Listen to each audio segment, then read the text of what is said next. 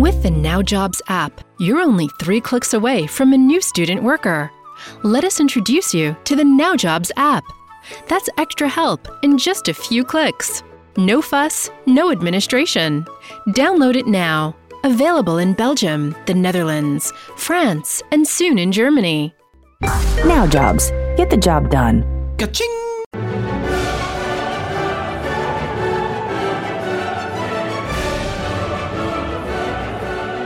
Hide your kids. Lock the doors. You're listening to HR's most dangerous podcast. Chad Soash and Joel Cheeseman are here to punch the recruiting industry right where it hurts. Complete with breaking news, brash opinion, and loads of snark. Buckle up, boys and girls. It's time for the Chad and Cheese podcast. Oh, yeah. Elon promised Twitter won't be a free-for-all hellscape. Lucky for you, this podcast will forever be a free-for-all hellscape. Hi, Jungen. You're listening to the Chad and Cheese podcast does Europe. I'm your co-host, Joel Room 237 Cheeseman.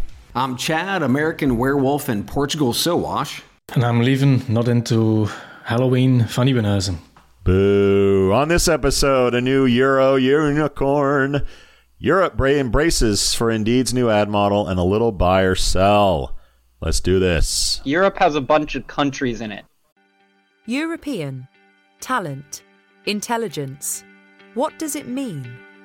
Imagine a world where it's easier for you to find and know your target group. Where it's easier to recruit and attract the talent you need from a European talent pool. Every year, thousands of corporate recruiters, HR departments and intermediaries rely on Intelligence Group to make that dream a reality. Intelligence Group is the European market leader in recruitment talent intelligence. With innovative dashboards and tailor-made research in 28 European countries. It is our job to empower you as a state-of-the-art, data-driven recruitment business partner. Recruiting with data is great. Recruiting with Intelligence Group is better. Learn more about our services at intelligence-group.nl. Intelligence Group, market leader in European talent intelligence. Okay, so I got a comment. That's a nice All Hallows Eve t-shirt. It's scary, though, right? Is it a Cheeseman original? That's a question. This is a custom Cheeseman.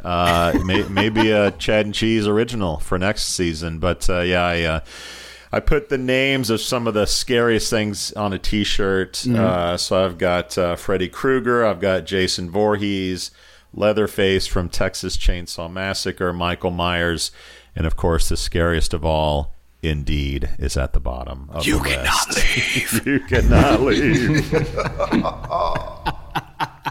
Yikes. Yeah, that's what they tell their companies when they want to leave for the new ad model. But we will get to that in the show a little bit later. It's coming. Speaking of scary shit, yeah, we learned that Leven is not a fan of the horror movies. He can't get through 10 minutes of The Shining. Did you say horror movies?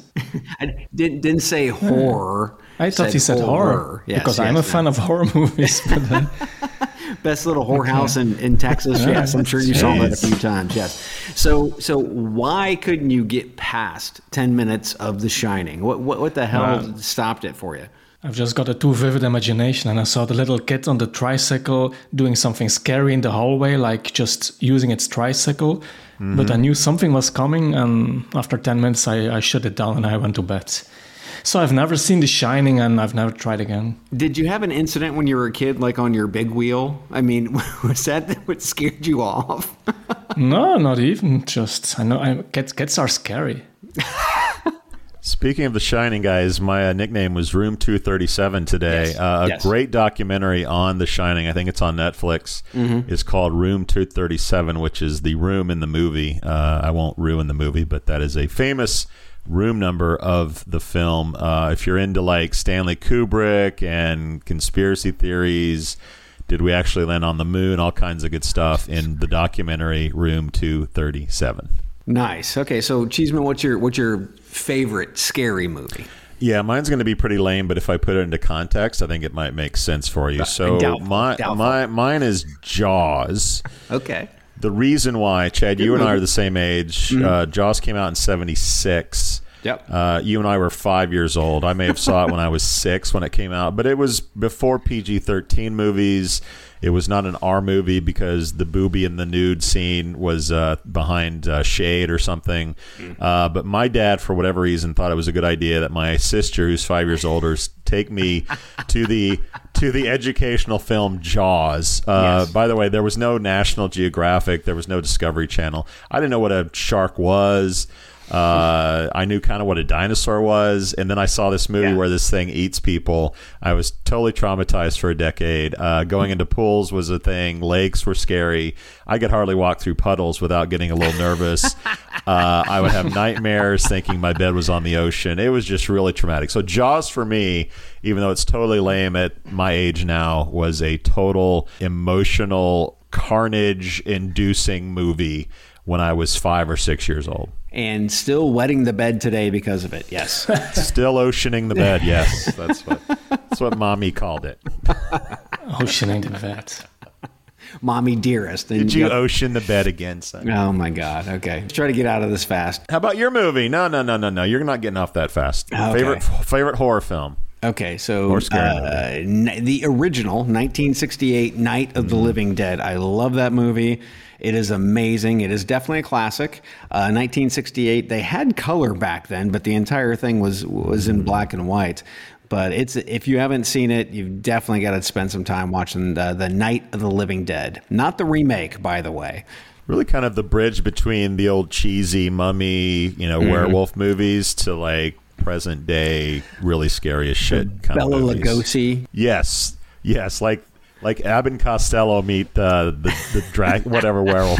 Remember their whole series of Abbott and Costello movies where they meet Dracula and the werewolf and shit. God! All right, Jesus, let's get to shout-outs before we go off on a real tangent. You here. First. All right, I'm gonna go first. My first shout-out, and you know me, I love the Canadian news stories. So this is a bridge between Canada and France. It's a Canadian-European love story, if you will, Chad. Vancouver-based people analytics and workforce planning platform.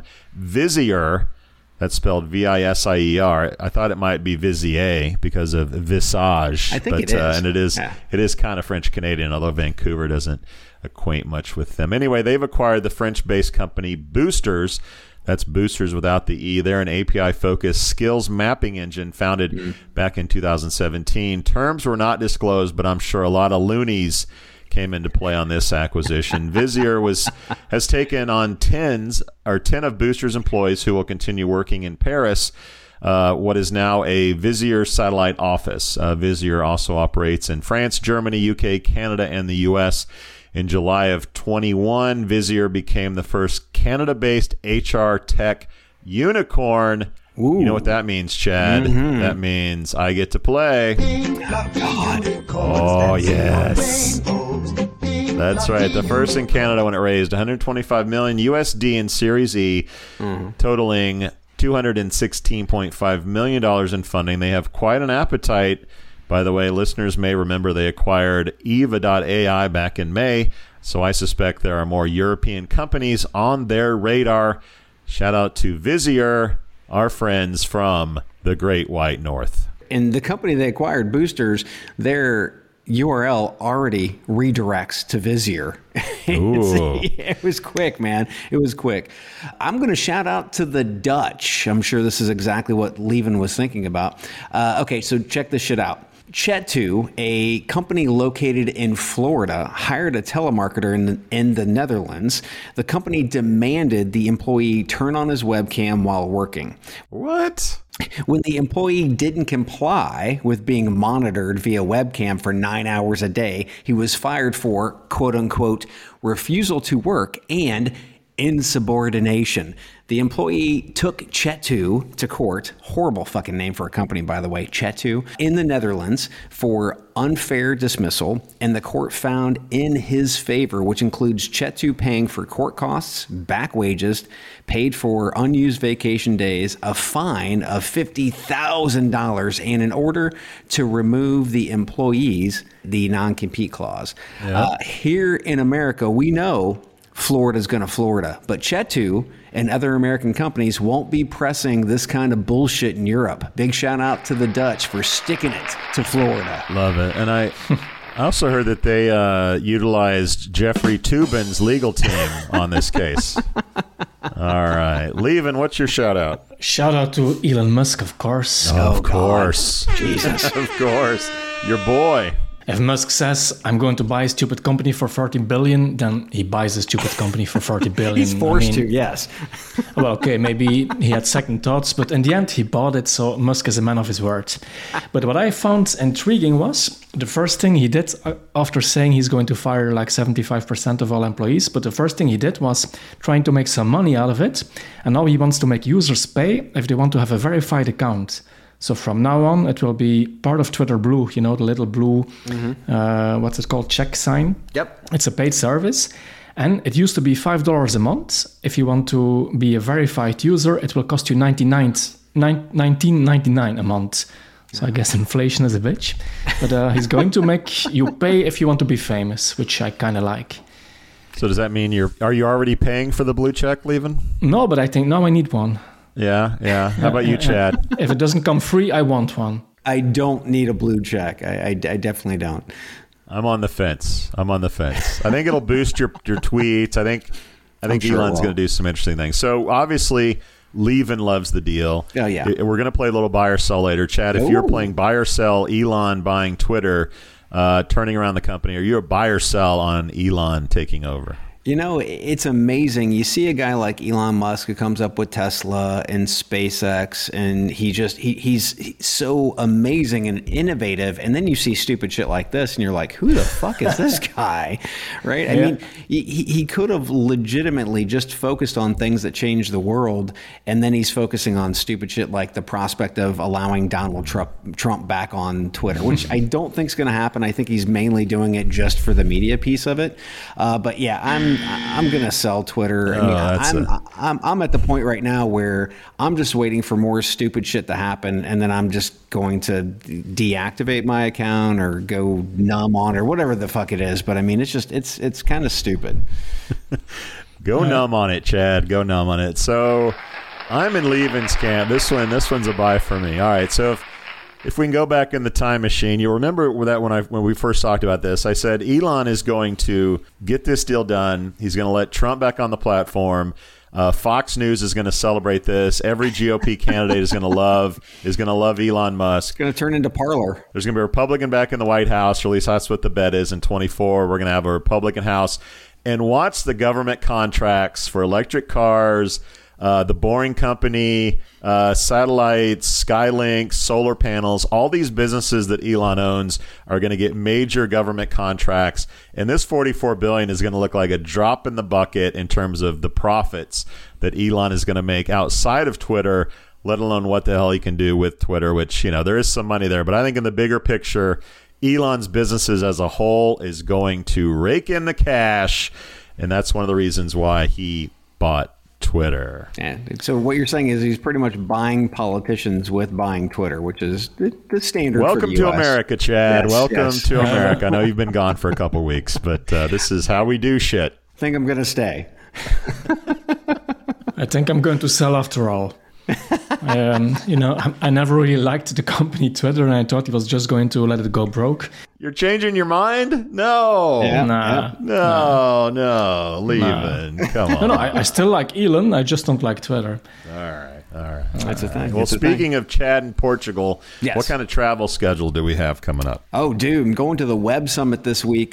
Keith Sonderling, our friend and podcast commissioner, one of the commissioners of the EEOC, and he's speaking in Lisbon this week at the biggest technology conference in the year. Had no fucking clue.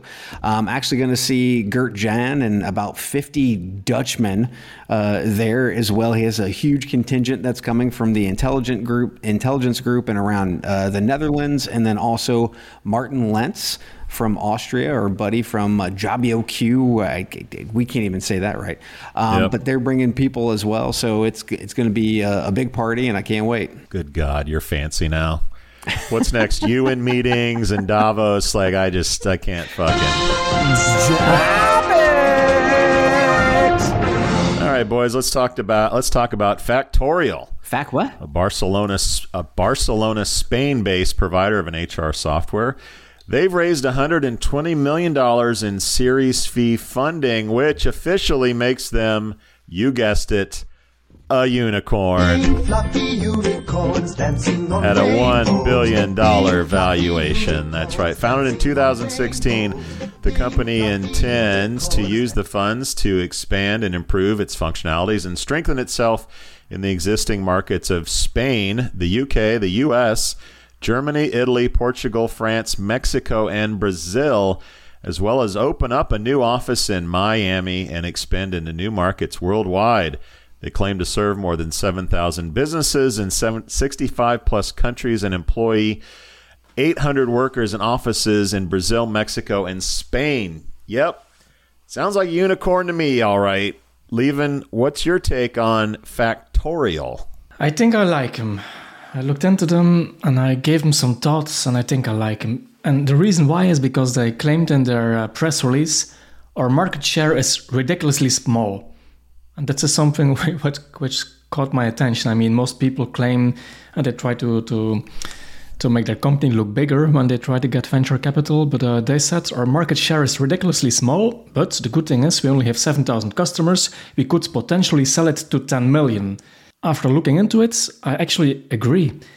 It's a nice company. And given their main market is Spain, they're Spanish-speaking, the Spanish-speaking countries are huge and are mostly green fields. I mean, if you look at most of South America, it's a growing continent. They're Spanish-speaking, and if they aim at that market, I definitely am a believer.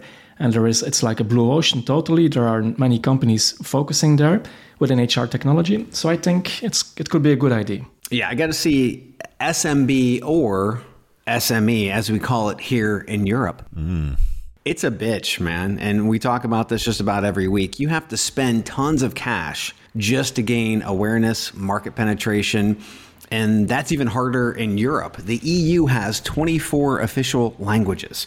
So you're trying to penetrate the small to medium-sized market in several countries and in several languages. And yet you're also going to try to invade the United States. All of that at the same time, kids. Now, just let that digest for a minute, because here's an even bigger problem. Vendors like Oyster have also expanded into the employer of record business, along with Deal, Remote, Atlas, and other unicorns. So I don't see EOR services anywhere on their site, meaning they are at an extreme disadvantage as those medium-sized businesses want to be bigger and they want to hire remote across borders. I know we're not in the buy or sell segment, but I'm hearing warning bells all over to the go-to-market strategy, and would be running for the hills and definitely not investing in this organization. Yeah.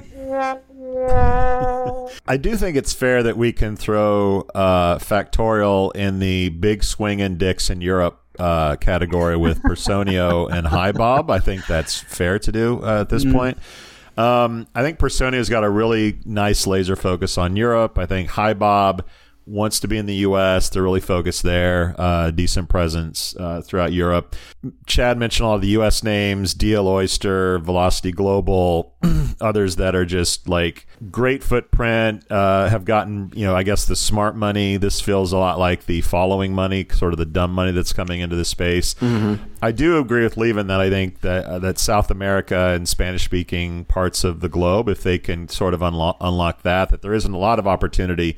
And I don't think that we have companies that are really focused on that niche. So I do think that with that many potential customers, that they can get a nice little foothold into the Spanish-speaking world, hit South America.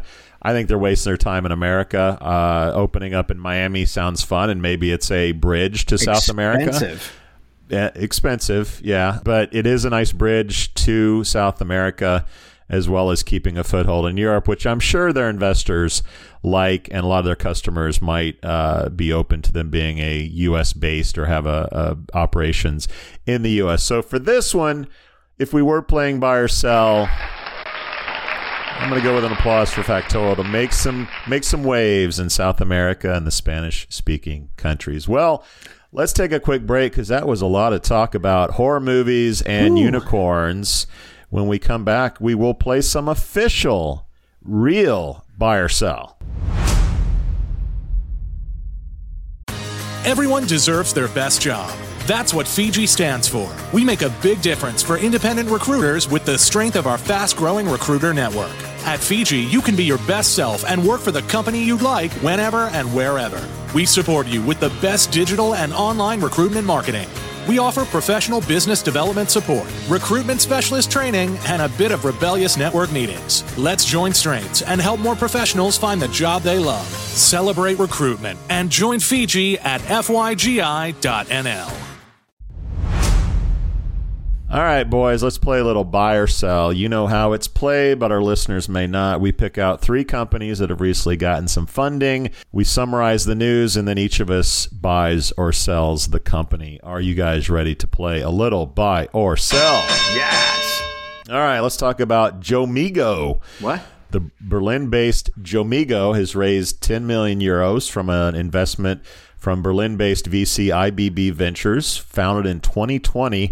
Jomigo assists businesses and freelance recruiters in mutually benefiting from what each other has to offer. The company wants to make actively recruiting specialized profiles easier, faster, and more modern, in sync with new talent generations and the gig economy.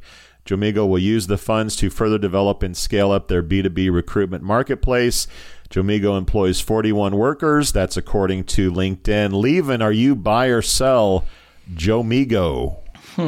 This is actually a business we know pretty well because one of our companies, Fygi, is doing something similar. You're matching recruiters with opportunities at companies, with vacancies at companies. And the first thing which I really liked about Jomigo was they're matching you with three different independent recruiters, and they will work together or independently, I don't know, but they will all three be working at your vacancy and this way, reducing the time to hire in like twice. That's what they claim. Because the idea is nice, having three different recruiters working on the same case. But it's also a very big problem to me because you don't have a clue who those recruiters are. And they're going to use the name of your company for their recruitment. Those people are, they have 20 different nationalities, so basically they're from all over the globe. You don't know who they are, and they're going to call someone and saying, hi, I'm he or her from this company, and they're going to start talking.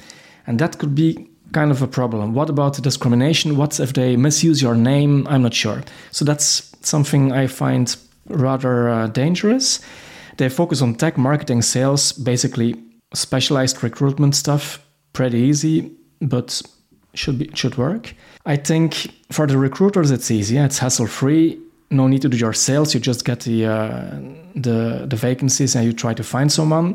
For the companies, I see some problems, but I like the idea. It's a difficult one, but I think I would buy. And nice to know I had some thoughts about their pricing system. So I mailed the company a few hours ago and they replied and they said, okay, it's a 23% hiring fee out of the total annual salary, which I think is a lot for a platform. But still, if people are willing to pay, why not? It's a buy.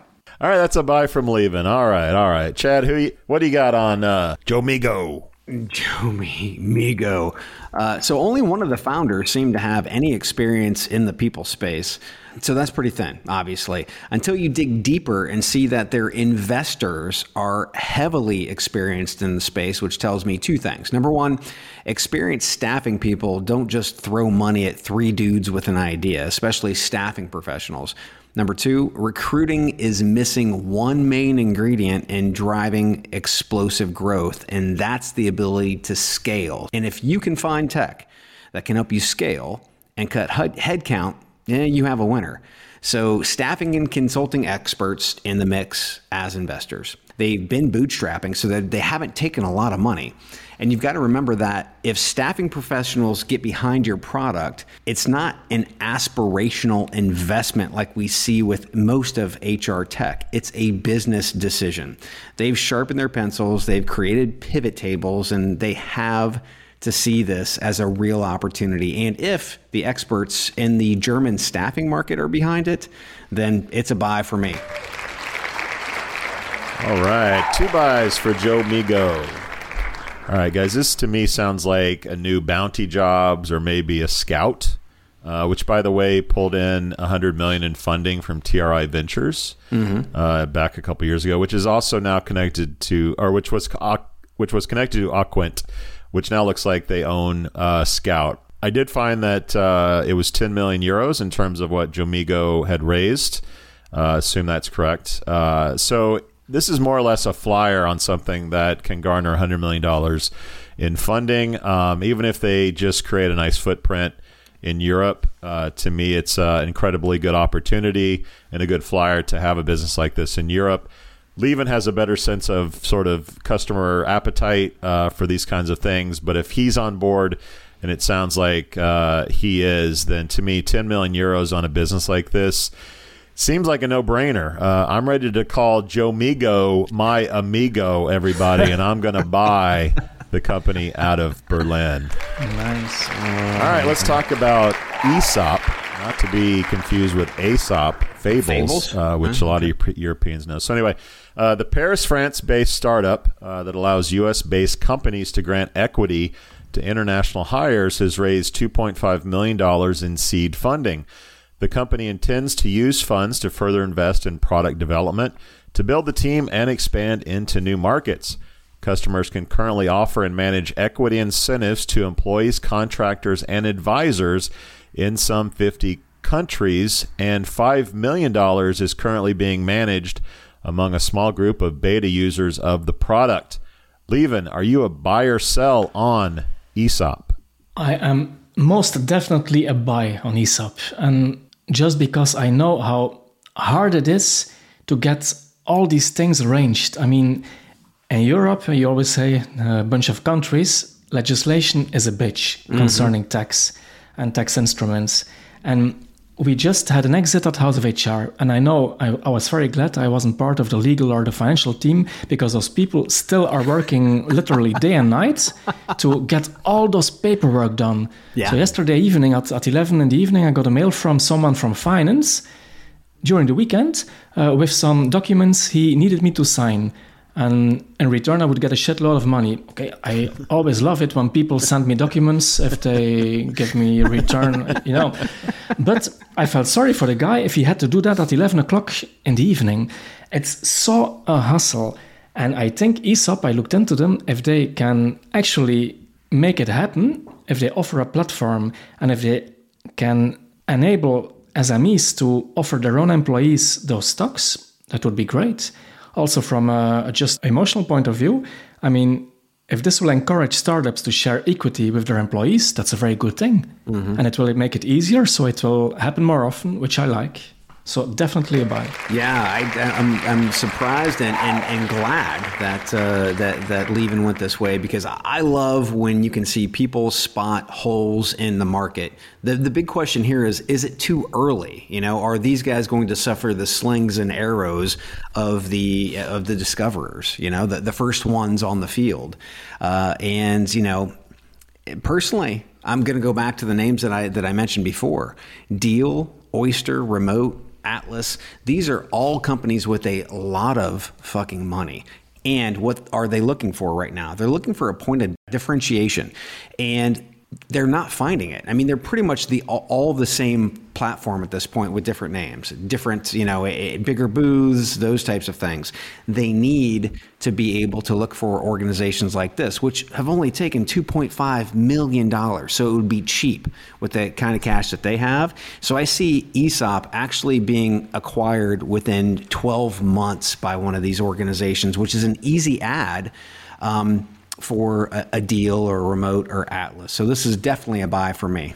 No, there it is, folks. 2 buys. We are a beneficent group this week.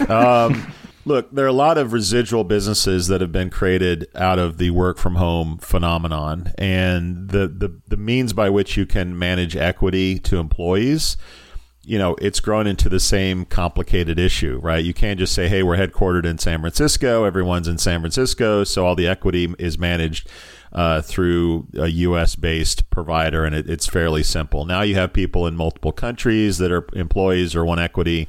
You want to be able to grant equity to those folks. Carta right now is, I guess, the brand name that everyone thinks of in terms of this service. If you're not familiar with Carta, they've received over $1 billion in funding. So there's ample room to say that there's some money in this business and that there's incredible opportunity. To take a $2.5 million flyer on Aesop just to be able to create a brand that says, hey, we'll help you manage your international markets. There are a lot of people that don't know what the fuck Carta is. There are a lot of startups created every day that can embrace this service. So for me, it's a huge buy. I think it's an incredible business, and there will be competitors that we'll be talking about in the future as well. So 3 buys for Aesop. Let's see if Enate garners the same kind of vivacity from the group. The Cheltenham, easy for me to say, maybe it's next to Wrexham, UK-based digital workforce management platform Enate has raised £2 million in a funding round to fuel the company's expansion across the UK and beyond. Enate's software product is designed to manage hybrid workforces of digital and in-person workers. The platform can be used by enterprises to manage workflows and provides data insights into company performances. The company raised £2.2 million in an earlier funding round back in May of 2020. Levin, are you a buy or sell on Enate? I'm a sell. Definitely a sell. After being very excited about Aesop, I looked at Enate, and it was utterly boring, and I thought it's like 13 and a dozen, and after watching their website for 5 minutes, I still couldn't figure out exactly what they were doing differently than other companies, and I just didn't feel like getting more information, so I thought, let's sell. We already have 2 buys. That's a sell from Levin. Chad? Yeah, like Levin, I almost fell asleep reading the description on the homepage. When you're talking about business automation, it should be exciting. I mean, everything that we talk about around automation is exciting. And these guys make automation sound boring. And here's an example. Quote, Enate has been at the forefront of championing the value of process orchestration software, which is reflected in the richness of its technology for the hybrid workforce and the fact they are one of the very few providers who can evidence process. Throw them out. Is this a sell? I'm very confused whether or not you like this company or not. I'm going to go with a sell. All right, it's a sell. All right, that's 2 sells. Yes, the most exciting part about this company is that they are from Cheltenham, UK. I guess I'm saying that correctly. The site, we're all looking at the website. They might want to redo their website. All right, the site claims, quote, solve the talent crisis. Empowering business users to deliver their own solutions means that technology talent can focus on extraordinary digital customer experiences and accelerate through the backlog of work across old systems. Really? That solves the talent crisis. Well, thank God for that, because we've all been trying to figure that out. But Enate has apparently figured it out. Worst marketers ever. I go to the pricing page and I get, quote, the page you are looking for is not found, end quote. All right. Call me when these guys are ready for prime time, because Cheltenham, UK, apparently is not ready for prime time. This is a big sell from me as well.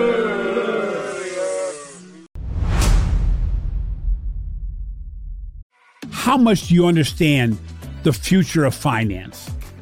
I'm Jim Roos, a top 10 banking influencer and host of the podcast Banking Transformed, where we dive deeply into the rapidly evolving world of banking and financial technology. Join me as I interview industry experts, thought leaders, and innovators as they unravel the latest banking trends, disruptions, and game-changing technologies reshaping the world of finance. Redefine your understanding of the banking ecosystem. Subscribe now to Banking Transformed, available wherever you get your podcast and now available on YouTube. Are you looking to buy this one? That's the question. Are we talking about Indeed? Yes. Okay. All right. All right, guys. Interested to hear Levin's take on this. So listeners of our weekly show know about Indeed's new advertising model, but here's a refresher. In 2023, employers using Indeed will pay only when a candidate starts or submits an application rather than when they click on a job ad, as is currently the case. Indeed says the main advantage of a pay-per-applicant model over a pay-per-click model is the reduction of unqualified, uninterested, and even fraudulent clicks that the employer pays for. With the new model, the employer pays only for what is truly wanted, a qualified candidate. That's according to LinkedIn, of course. Sounds great, right?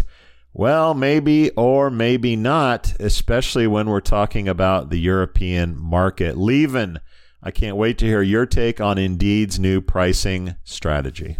My first impression was, this doesn't make sense at all, so I must have been missing something.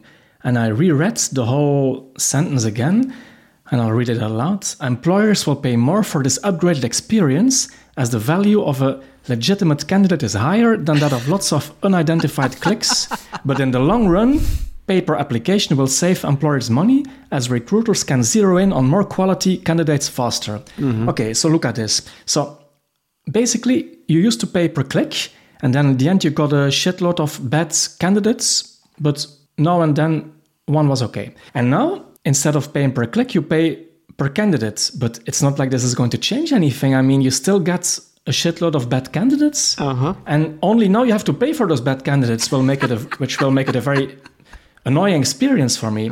And what I say about fighting fraud, this is ridiculous as well. I mean, this will encourage fraud. Pay per click was like 30 cents per click or something, but now how much will they charge per application? I mean, 15 euros, maybe more. For 15 euros, I can write a Python script which will totally send bullshit applications to my competitors constantly and for 15 euros per applicant, this is worth my time. So this will encourage fraud.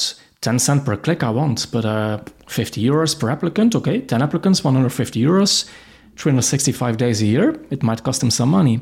So I think I think I must be missing out on something. Those people aren't stupid, but they weren't able to convince me, so probably it's me.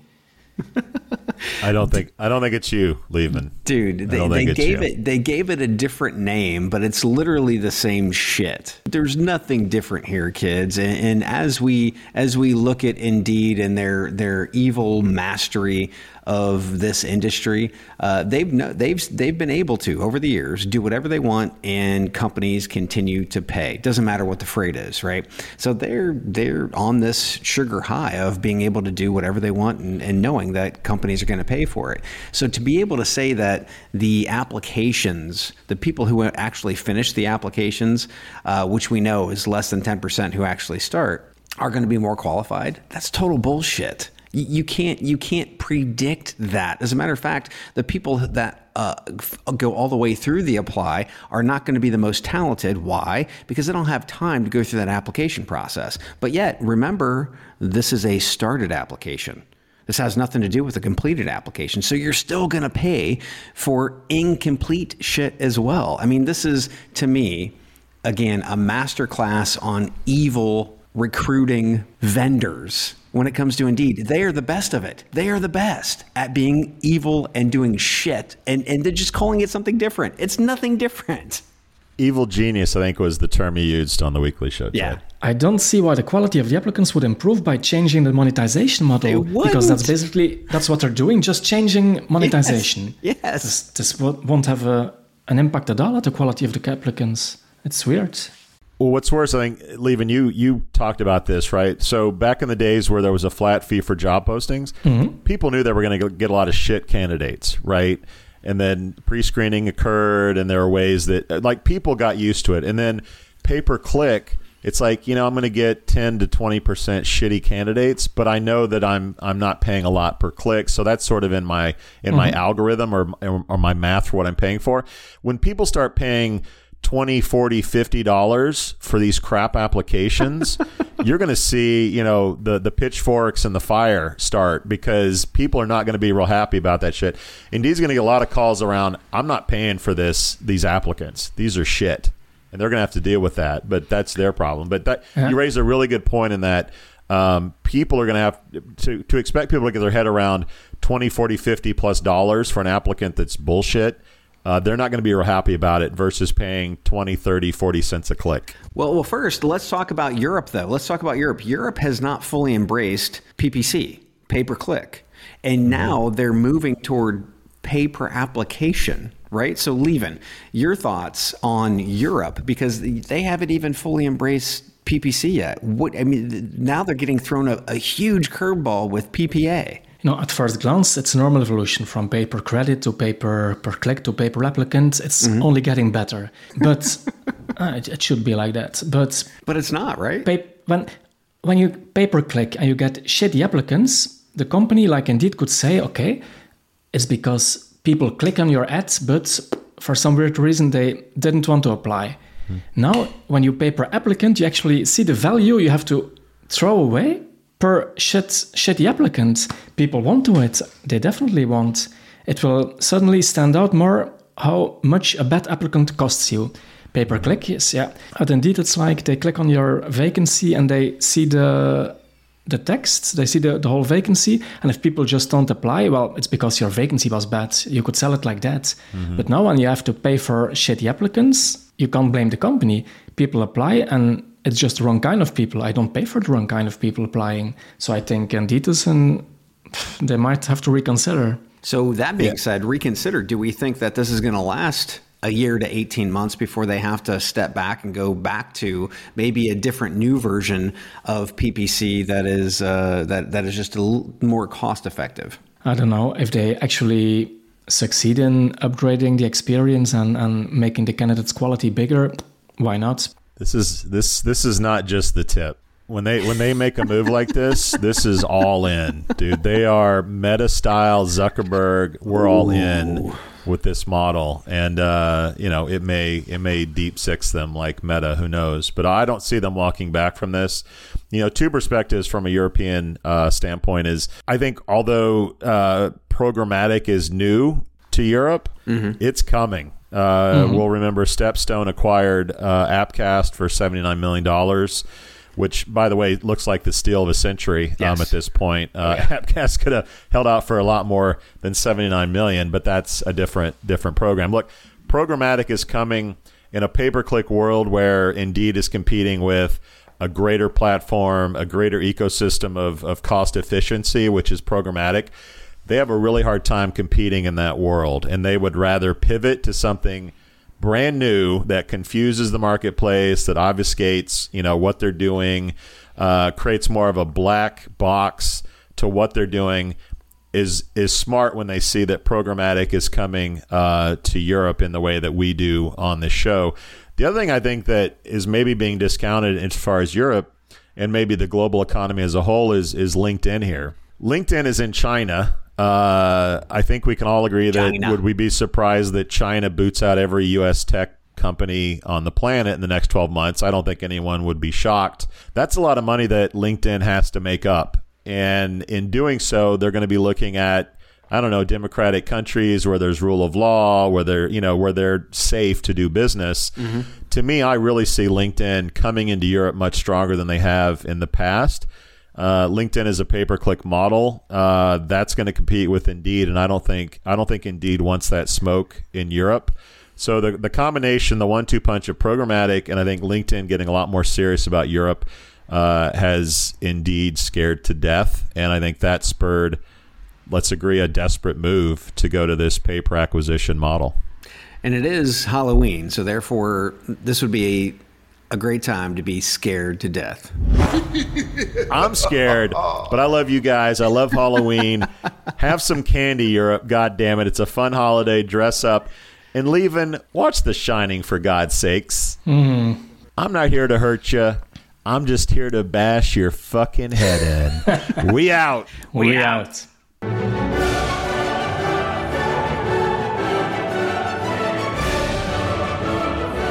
Thank you for listening to, what's it called? A podcast. The Chad. The Cheese. Brilliant. They talk about recruiting. They talk about technology. But most of all, they talk about nothing. Just a lot of shout-outs of people you don't even know. And yet, you're listening. It's incredible. And not one word about cheese. Not one. Cheddar. Blue. Nacho. Pepper Jack. Swiss. So many cheeses. And not one word. So weird.